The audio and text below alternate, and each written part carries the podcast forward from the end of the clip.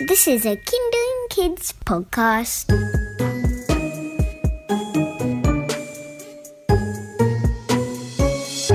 I'm Annika. And I'm Dexter.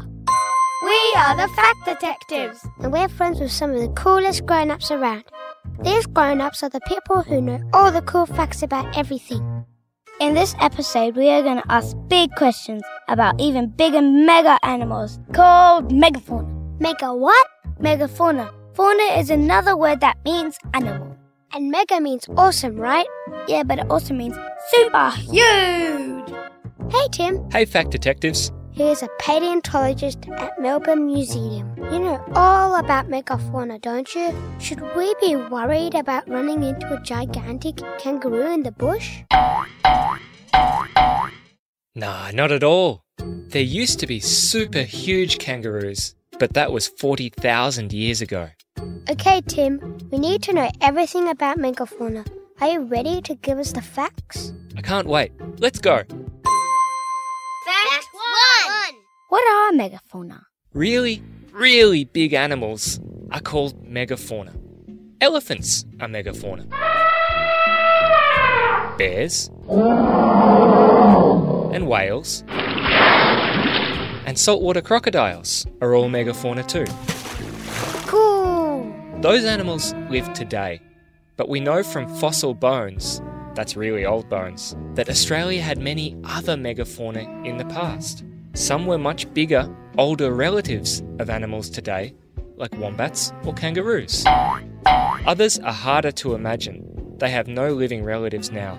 In fact, the biggest marsupial, you know, animals with pouches to carry their babies, like kangaroos or koalas, the biggest marsupial was a four legged animal the size of a big four wheel drive car. What? It had front teeth that never stopped growing.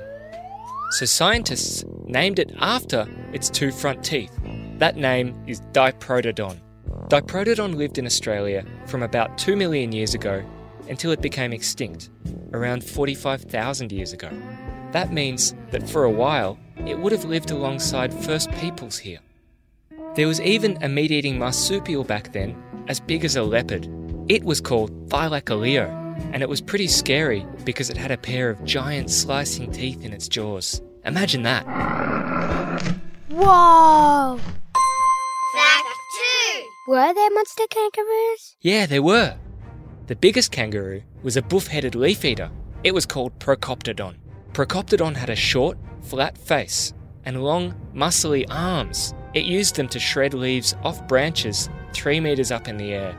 Procoptodon weighed three to four times as much as a grown up person. That's 250 kilograms. That's really heavy.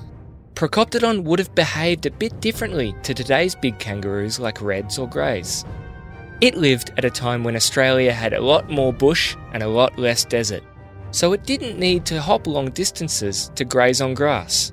Instead, it was a slow moving leaf eater. It may have even walked instead of hopped. As well as being bigger, there were also more different kinds of kangaroos. Can you imagine a meat eating kangaroo?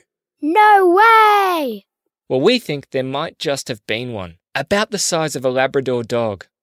Its name was Propleopus, and its teeth and jaws looked more like the smallest kangaroo that's still alive today, the musky rat kangaroo. That's important because the musky rat kangaroo snacks on plants, eggs, insects, meat, whatever it can get its hands on. Fact three. What other mega huge animals used to live here? The cool thing about megafauna in Australia is that there were giant reptiles too. Reptiles are animals like snakes and crocodiles. But imagine running into a turtle as big as a car. Wouldn't want to get stuck behind that on the road. Horned turtles lived in Australia and on islands in the Pacific Ocean. They are all extinct now, and if we hadn't found their fossils, we'd never know that they were ever here. They had backward pointing horns on their heads, armour rings around their necks, and a spiky club on their tail. They looked a bit like the dinosaur Ankylosaurus. The name for these turtles is Meiolania. That name means little wanderer. Most Meiolania turtles were about the size of a sheep. But in Queensland, A paleontologist, which is what I am, found Meiolania horns as big as a bull's. A turtle with horns that big would be the size of a hatchback car. That's big! Fact 4. Were there any big birds? Well, there was a megafauna bird that lived alongside emus, and it walked on the ground like them too. Its name is Genyornis. At first glance, Genyornis looks a bit like an emu, but it was a lot heftier, and its head was much bigger too, as long as a 30 centimetre ruler. Genyornis had lots of things in common with emus. It had long legs, three toes, stubby wings, and no bones to support flight muscles. It also swallowed stones to break up its food, just like emus do today. But the reason that Genyornis and emus look similar is because they lived in a similar way. They walked on the ground and they ate plants. In fact, Genyornis are actually closer relatives of water birds like ducks and geese. Wow! Fact 5. Are megafauna as old as dinosaurs? Most megafauna animals have long histories that goes back tens of millions of years. In fact, their ancestors would have lived in rainforests, in deserts, in wet and dry country. But in that deep past, not many were giant sized. The biggest of the Australian megafauna lived from around 2 million years ago until around 40,000 years ago. If that seems like a long time ago, well, it's not.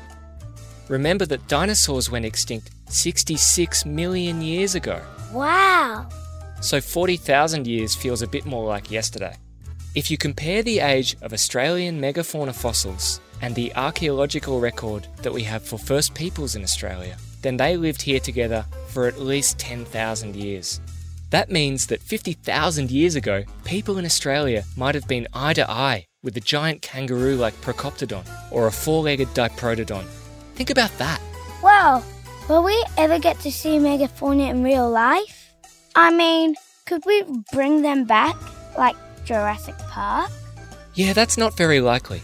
When animals go extinct, that means they've died out completely. Aww. Try this at home. So, what can all the fact detectives like us do to keep learning about megafauna? It's really fun to imagine a world where megafauna walked, jumped, and crawled around. Next time you're out in the bush, stand on a patch of grass or dirt and imagine the big paws or claws that stood there before you. Look around and try to picture these giant animals back on the country again, like a big Aussie Jurassic Park. Where do you think they would live? Do you think they'd be friendly or shy? I want to go to an Aussie Jurassic Park. Me too. Imagine seeing a kangaroo as tall as a bus. Thanks, Tim. Thanks, Fact Detectives. This has been another mind blowing episode of the Fact Detectives with me, Dexter. And me, Annika. Big thanks to our expert grown up, Tim Ziegler, who is a paleontologist at Melbourne Museum. If you like this episode, be sure to subscribe and tell your friends because we have lots more episodes coming. And if you have a big topic you would like us to investigate, then get in touch at factdetectives at kinderling.com.au.